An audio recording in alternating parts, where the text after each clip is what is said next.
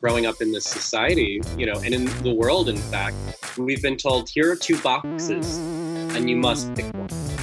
Right. There's not just two boxes for anything. And it's hard to even get to the communication place if you can't even find yourself inside your anxiety. It might help to take orgasm off the table. Welcome to Wild and Sublime, a sexy spin on infotainment, no matter your preferences, orientation, or relationship style. Based on the popular live Chicago show, each week I'll chat about sex and relationships with citizens from the world of sex positivity. You'll hear meaningful conversation, dialogues that go deeper, and information that can help you become more free in your sexual expression.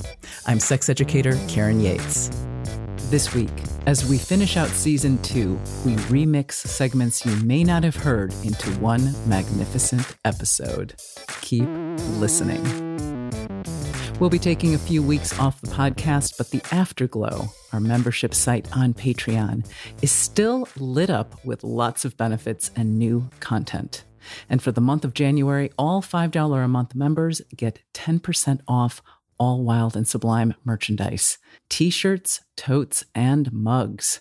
Go to the show notes for more info. Hey, folks. Well, in the last episode, recorded around Thanksgiving, I made a joke about not knowing what December would bring. And now, one week later, the Omicron variant has surfaced.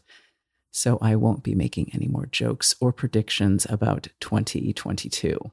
As I line up guests for next month, I am super excited about the next season. Season three will focus a bit more on embodiment, how we can be fully in our bodies to experience more pleasure and sensation.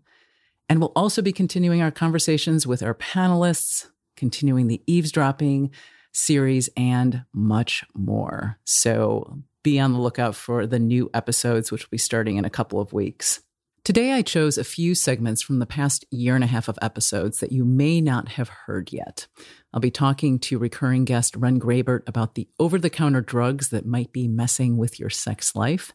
Logan Pierce and I will chat about what non binary means. Then we'll hear a great panel Q&A from our live show on sex ruts we get into.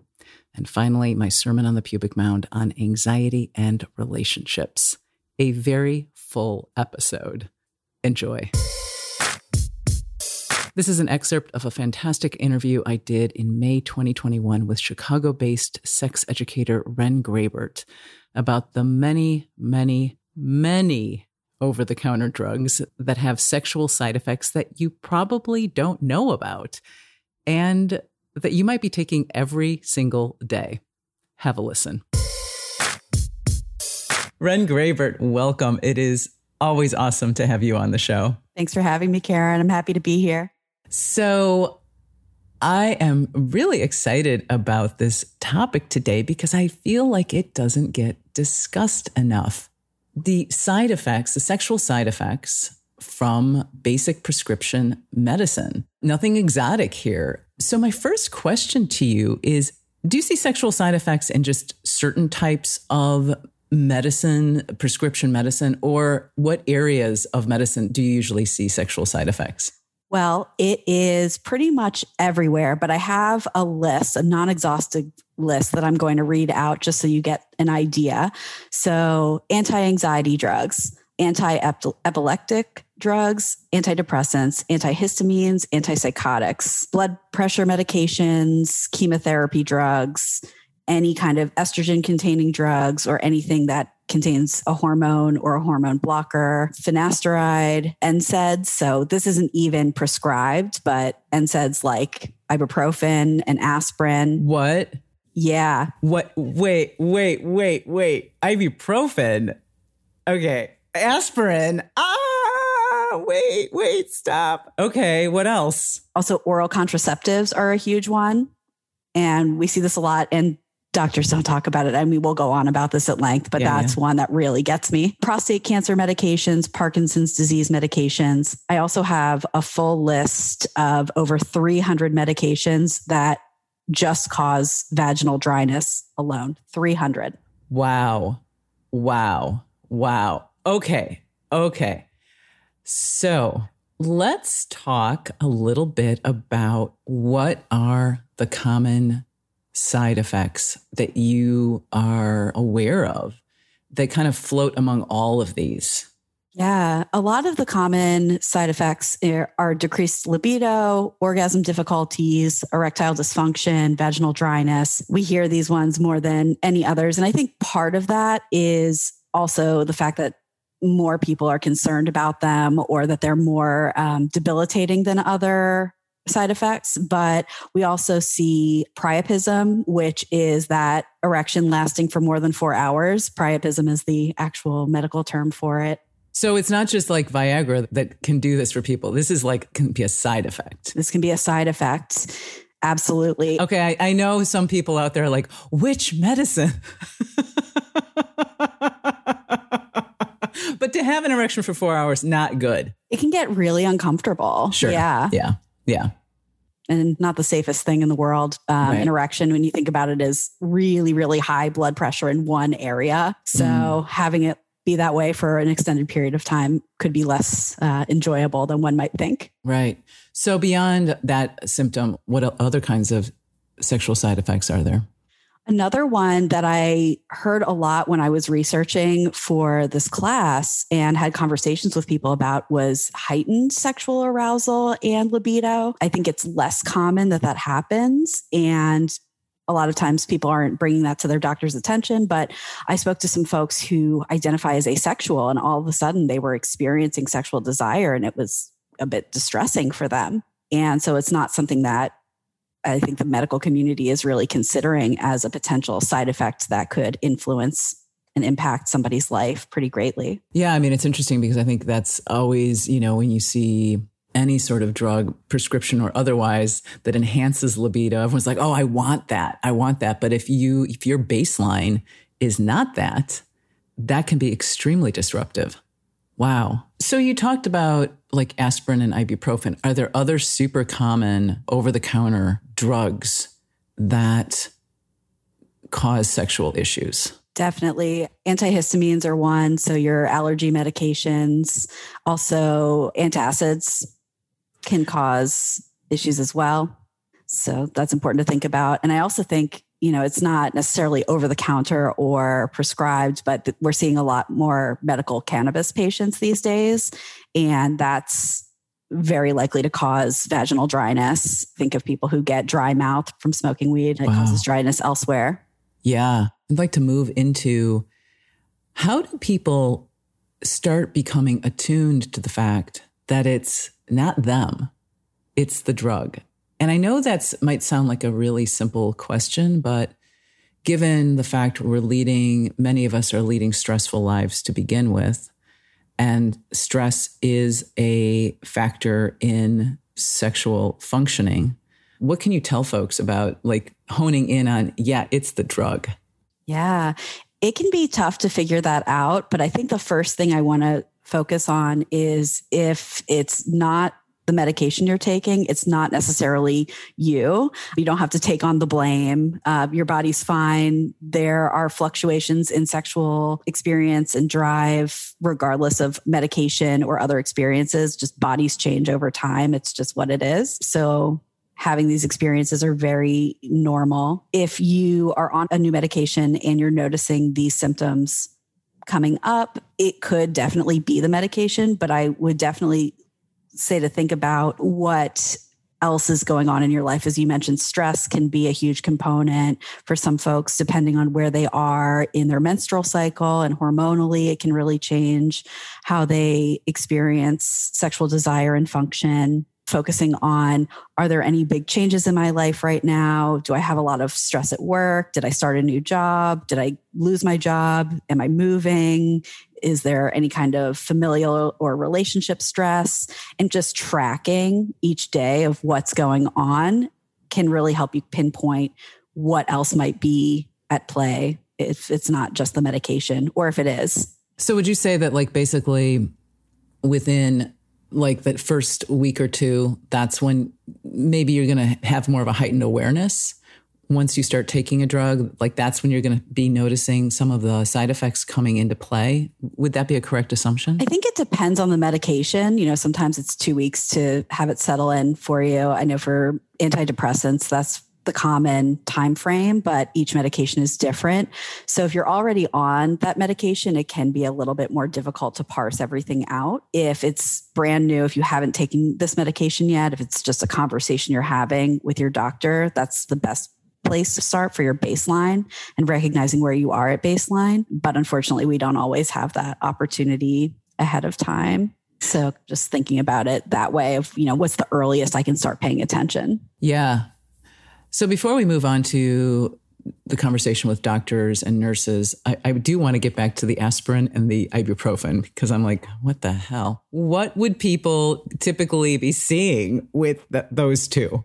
I mostly see this is one where you're getting decreased libido and either ED or vaginal dryness, but there are so many things that can happen from uh, taking those medications. So I don't want to just box it into those few things. Right. As I'm asking this question, I'm aware, you know, it's not just about taking it once for a headache. There are people who take aspirin or ibuprofen religiously every day because they're in pain or because that whole thing about take an aspirin every day, it's good for you, all of this stuff. So if people have no clue that there is a potential side effect.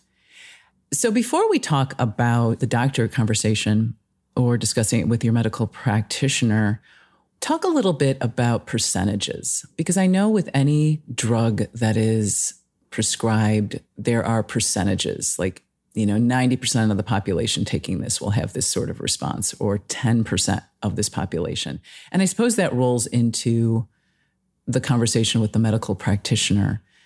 Do you find medical practitioners, if it is a lower probability that a patient might have a side effect, even discussing it? I think that can play into it. If fewer people are likely to have that side effect, it might feel more distressing to bring that up to the patient. But I also think that in general, doctors are not super comfortable talking about sexual side effects. So I I wouldn't pin it just on these percentages. I think it's more they feel that taking the medication is more important and the patient will be happy to feel healthier and that'll help their libido or their sex drive, but that's not always the case. If you'd like to hear the full interview where we talk about a lot more stuff like doctor patient relationships and also how cancer drugs can inhibit sexual response, check out the show notes for the link to the episode.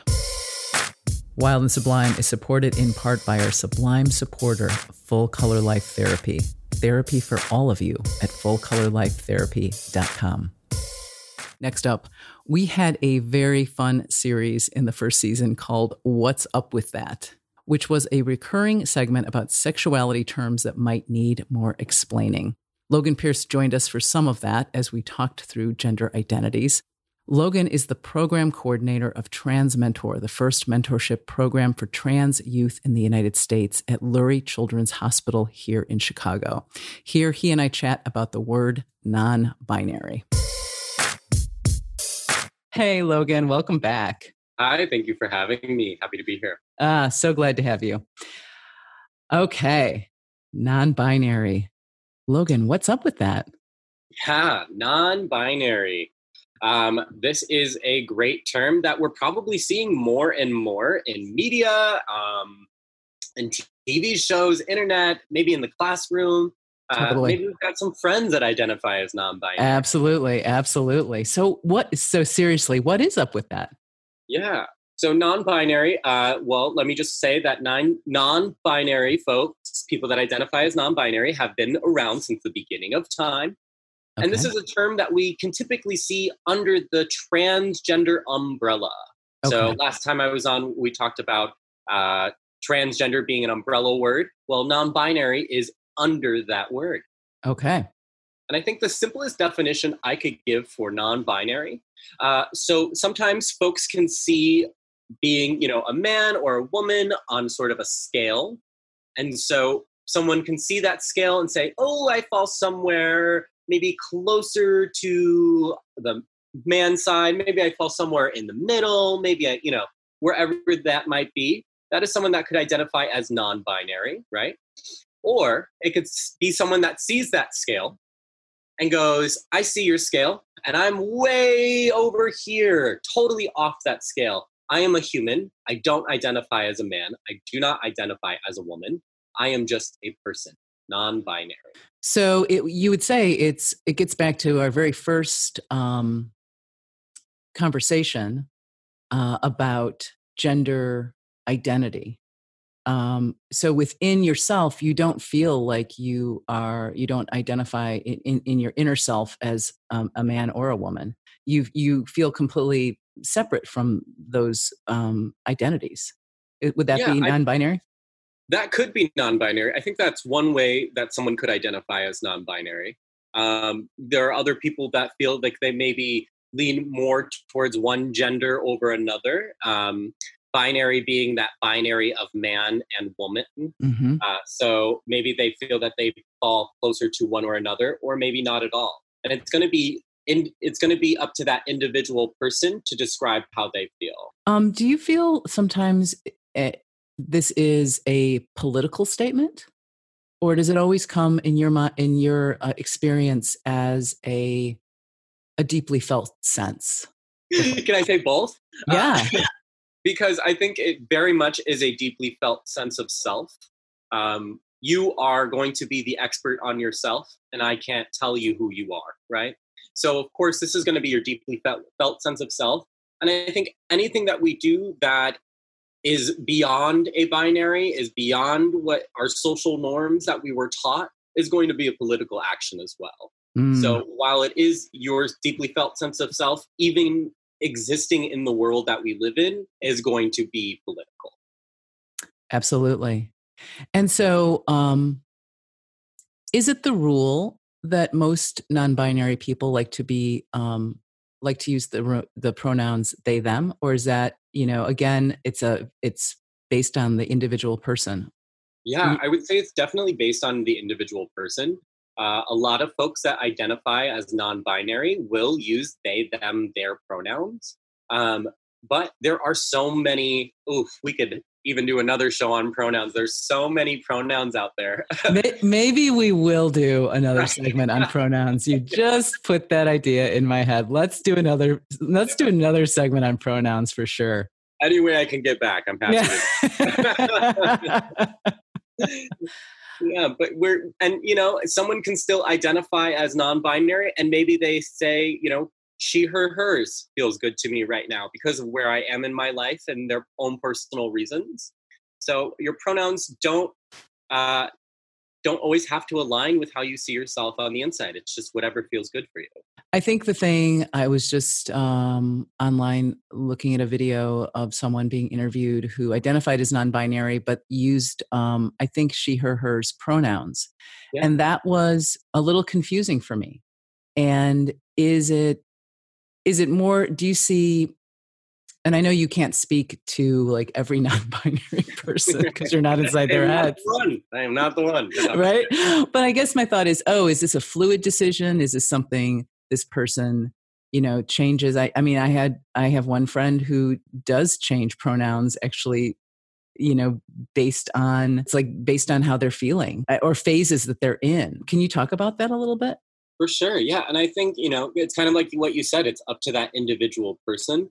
I know people that um, that identify as cisgender, like we spoke about in previous episodes. And so they align with what the doctor assigned with them at birth, but you're, they say, you know what, pronouns, I, I'll use them all because none of them feel bad to me. And I think it's, you know, we're in 2020, language is ever evolving. And also, we're always changing and evolving. I'm not the same person that I was yesterday. I'm definitely not the same person I was five years ago. And I'm not going to be the same person, you know, tomorrow. For some people who are cisgender, who don't question their cisgenderedness and they're moving through the world and they're trying to make sense of of gender, non-binary is the most mysterious. Yeah, something that trips people up. And and it's almost like people are like, why can't you choose one or the other? Right, right. I mean, again, I go back to this, um, you know, exercise we had to do in school of just doing our gender journey, and it really helped me understand the non-binary perspective a lot more because in seeing the fluidity of my internal identity yeah. um, i began understanding like yeah this is this isn't something you quote unquote make a decision about you know I mean? one way or the other that like uh, we in life we are like you said language is constantly evolving we are always evolving yeah absolutely, um, absolutely. yeah and yeah. I think when we, you know, growing up in this society, we, you know, and in the world, in fact, we've been told here are two boxes and you must pick one. Right. There's not just two boxes for anything. Yeah, yeah. I, that'd be awful if there's just two boxes for everything. Right, right, right. Doesn't that right. suck? Well, and you know what? Not not only that, but like even what you brought up before, where you were saying, you know, we're seeing this term more and more, and we're seeing more people identify as non-binary. We're putting language to feeling. That's all that is. Yeah, you brought this up earlier, language to feeling. You know, when you first said it, said it, I was like, "What? What's he talking about?" And now I'm like, "Oh, that's that's right. right. Okay. Yeah, I would I would love to pull up a quote real quick if that's sure, okay. sure. But it just reminds me of you know my own experience in school and my own experience of feeling different personally. This is not always every transgender person's experience, but feeling different and feeling like I didn't fit in, but not really having any words to describe how I felt. And so as we go through this and as we teach in in our classroom settings with our parents and outside organizations we have this really beautiful quote. It is by the poet Adrienne Rich. And the quote is when someone with the authority of a teacher say describes the world and you are not in it there is a moment of psychic disequilibrium as if you were looking in a mirror and saw nothing. Mm. Wow. Say that yeah. again. Say say the whole quote again because it's, yeah, it's really absolutely. beautiful. When someone with the authority of a teacher say describes the world and you are not in it, there is a moment of psychic disequilibrium as if you looked in the mirror and saw nothing. Mm. Yeah. So how am I supposed to know that I exist in the world if we never talk about non-binary people right. or transgender people you know the the first time myself i heard the term transgender was in college. Whoa. Yeah. And you're and you are pretty young. Yeah, yeah. Wow. Mm-hmm. wow. Okay. And wow. so i mean even even looking at today you know when we see all these terms transgender non-binary popping up even 10 years ago um, finding those resources finding that language were were not as easy to find yeah Beautiful.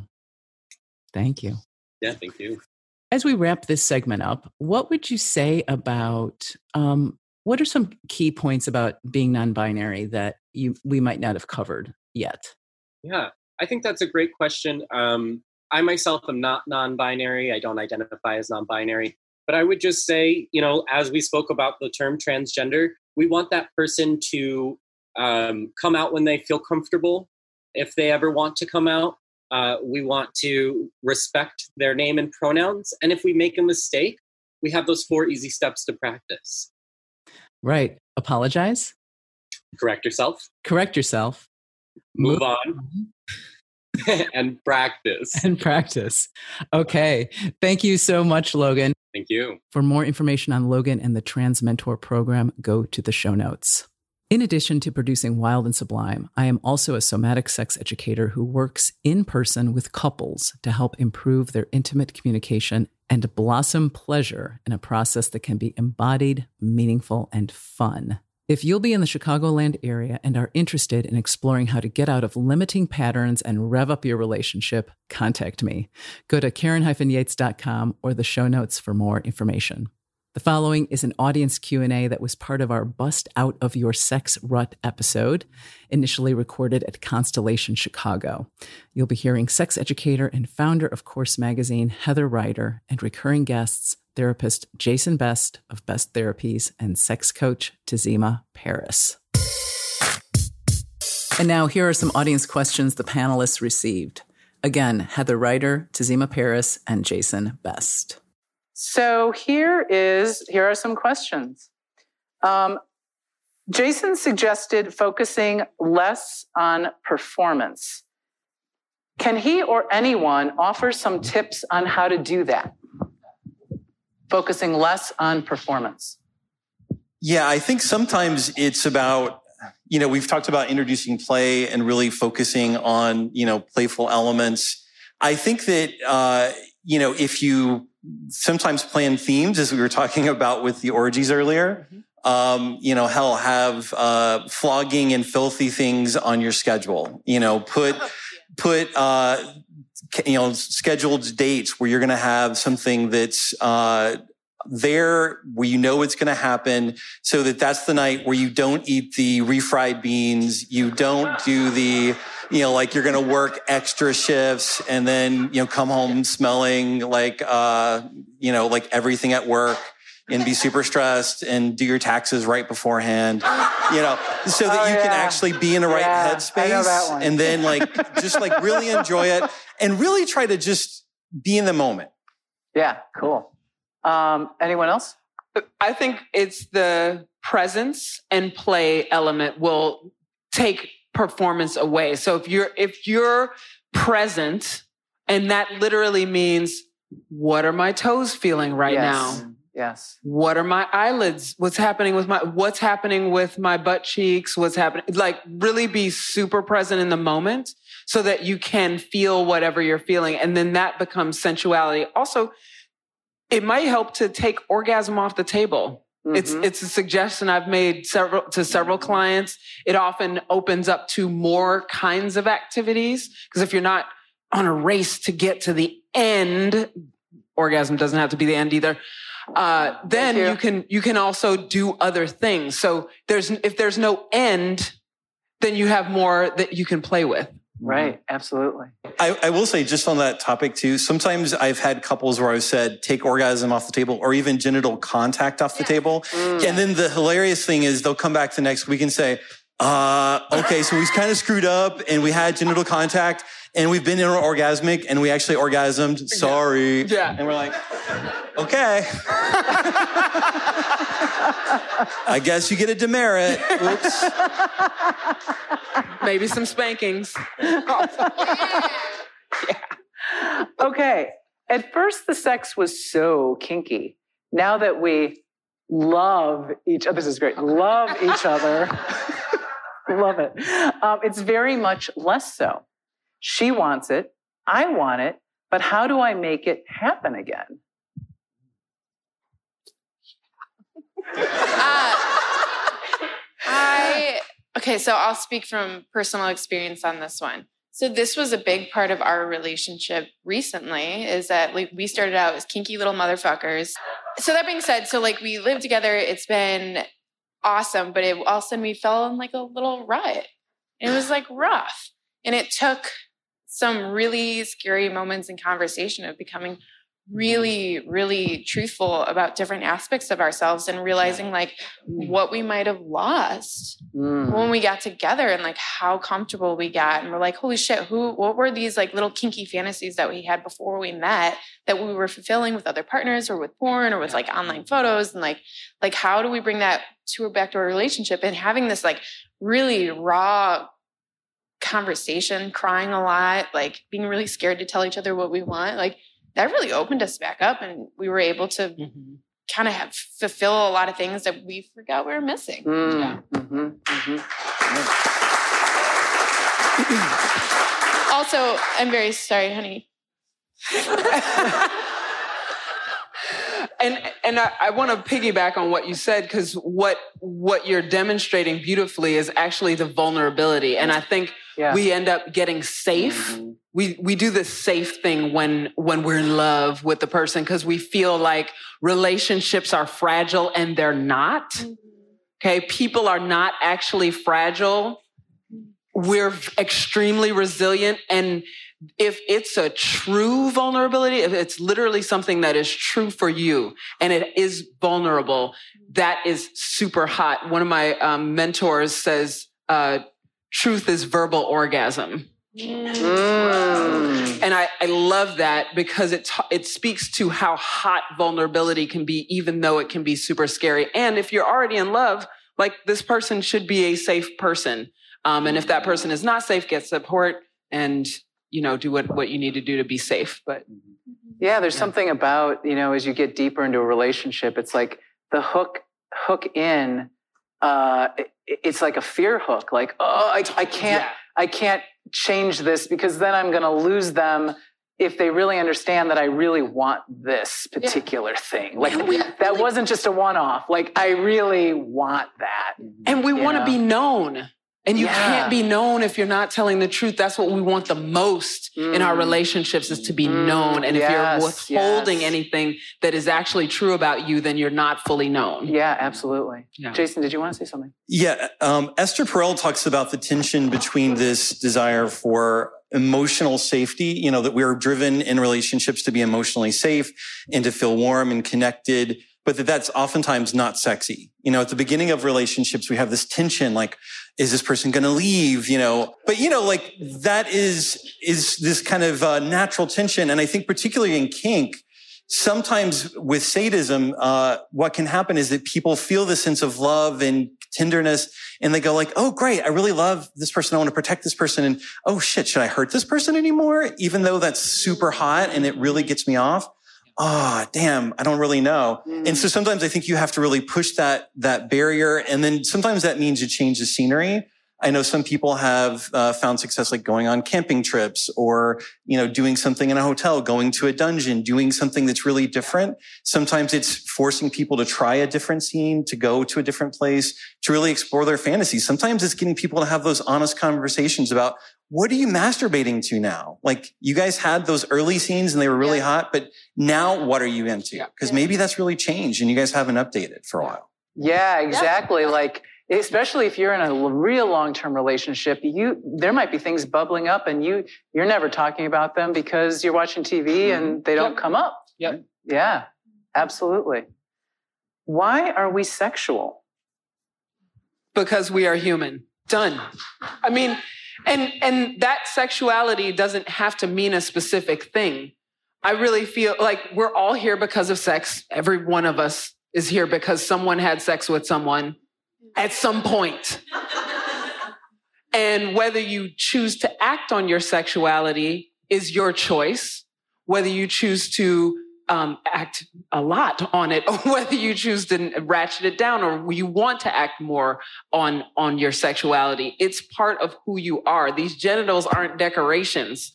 They're here for a reason. All, all of our parts, our our sensual skin, our our our mirror neurons, like every part of us has an aspect that plays into our sexuality. And when we leave some of that stuff off the table, we leave some of ourselves hidden like it's it's interesting to also bring into like a lot of people are demisexual or asexual mm-hmm. and it's mm-hmm. just they're not interested or they're very specifically interested in like one type of sexual touch or contact and thing else doesn't do it for them um, so i we were all talking about emily nagoski and i think something in her books that she points out is the sex drive is fucking made up. Like it's like not like it's you're you can live a life without sex and you're not gonna fucking die. And you can live a very fulfilling life without mm. sex. Yeah. Um and intimacy can be something different as well. And then uh yeah, so why are we sexual is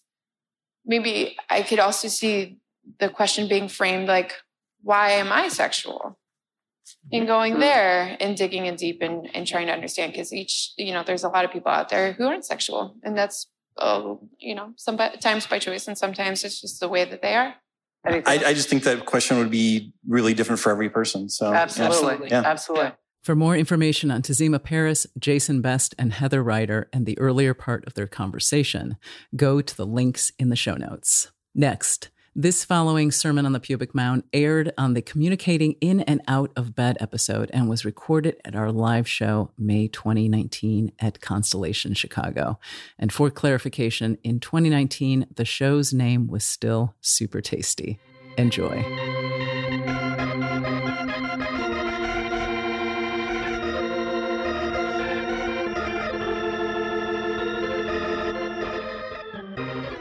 Thank you all for coming tonight. I, I feel this really wonderful being here with you all. Um, you know, I, I didn't know what I was going to talk about tonight, and I thought, oh, and it was like, you know, I usually know a couple days in advance or whatever. And, you know, when I um, first started doing Super Tasty last year, um, I, I was cleaning my apartment and I came across this piece of paper. It brought back a lot of memories, and I thought, wow, someday I'm going to do Sermon on the Pubic Mountain. I'm going to talk about this piece of paper. And tonight is that night. Um, this, okay, so, so we're talking about 20 year relationships.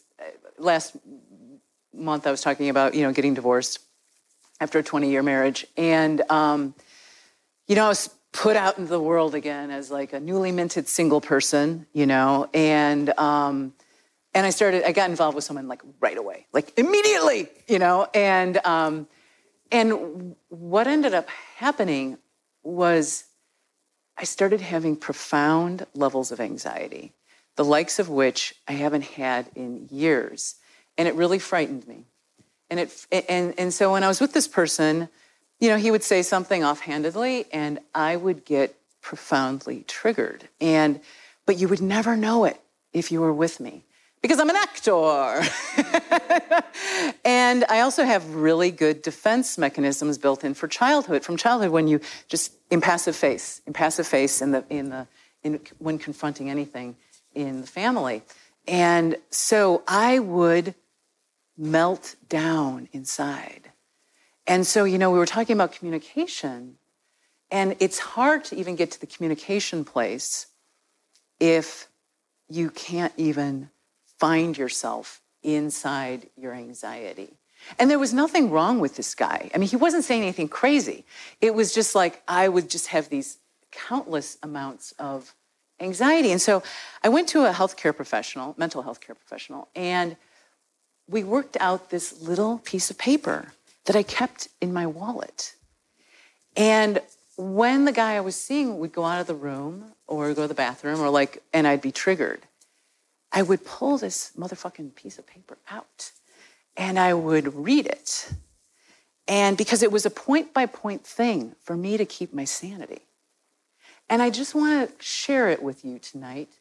Not to be like, oh, you know, like me and my crap, but more like, that the process sometimes it takes because we're giving a lot of information about how to make your life better and how to have better sex but it's, it can be a real micro movement kind of thing and i don't want anyone to get fucking discouraged about the journey it sometimes takes to get to the point where you can say, Hey, can you eat me out? I'd really like that. Or, Hey, give me a blowjob. I mean, or, Hey, don't do that. I don't want to do that tonight. Like, it takes a lot of effort sometimes. And so the first thing, and this is so tattered and worn, but it was so important. One, I'm triggered. Just, just realizing, like, I'm triggered. Two, why? What, what happened in the past? What's go, what message is lurching to the forefront? Three, what happened back then that is bring, what's going on right now from then? I wrote, no voice, not seen, no power, decisions being made for me, right? Four, how do I help myself? And I, then there was a menu options. Talk to him now. Talk to him later. Process with myself later. Find someone else to process with. Be here now. The next one, five. Because only you can give yourself your in undivided attention and regard. Only I can give me undivided attention and regard.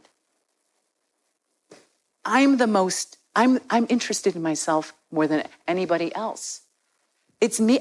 That's the way it should be. There's no one else that can be as interested in me as I'm interested in me because I'm fucking in this body living this life. So to put it on someone else is bullshit. Six, he can help me celebrate my life, but he's not the sole answer. Only I am. Only I am because seven, you're wonderful as you are right now. You're wonderful as you are right now. I don't need to be fixed. I don't need, I don't need, I don't need him or you or. Uh, so this is a long list. And sometimes I was just so triggered, I'd be like, fuck? Ah, ah. Um, but something would shift. And, and there's, a, there's a, a happy finale to this story, actually. I broke up with this person uh, it, because it was time to. And, but I was able to, in the wrap up, say joyfully who I was without fear. Like, this is what I want. And he's like, Yeah, I can't give that to you. I'm like, Okay, it's okay. And the, the, the other happy part of the story is I don't, I don't have this anymore. Like, I don't have to do this anymore. Like, because I kept practicing. I practiced next on the next person I dated, and then the next person, or with my friends. I would just like get back to myself. And it got easier. It got so much easier. And I'm not saying I don't ever get triggered. I get triggered like everyone else. But it's like I, I, I've, I've started climbing out of this place. And now I don't have to have this impassive mask when someone's saying something where I'm like, it's cool, everything's cool. You're saying something that's triggering the shit out of me, but it's cool. Um, now I'm like, ah, um, I'll, I'll do something, you know? so I just wanted to say that. Thank you for listening. And thank you all for coming. And hang around afterwards. Let's all chat, have a drink. Bye bye. We'll be back in a few weeks with a new episode. Until then, be sure to follow your pleasure. Thank you for listening. If you know someone who might be interested in this episode, send it to them. Do you like what you heard? Then give us a nice review on your podcast app. You can follow us on social media at Wild and Sublime and sign up for newsletters at wildandsublime.com. I'd like to thank associate producer Julia Williams and design guru Jean Francois Gervais. Theme music by David Ben Porat. This episode was edited by the Creative Imposter Studios. Our media sponsor is Rebellious Magazine, feminist media, at rebelliousmagazine.com.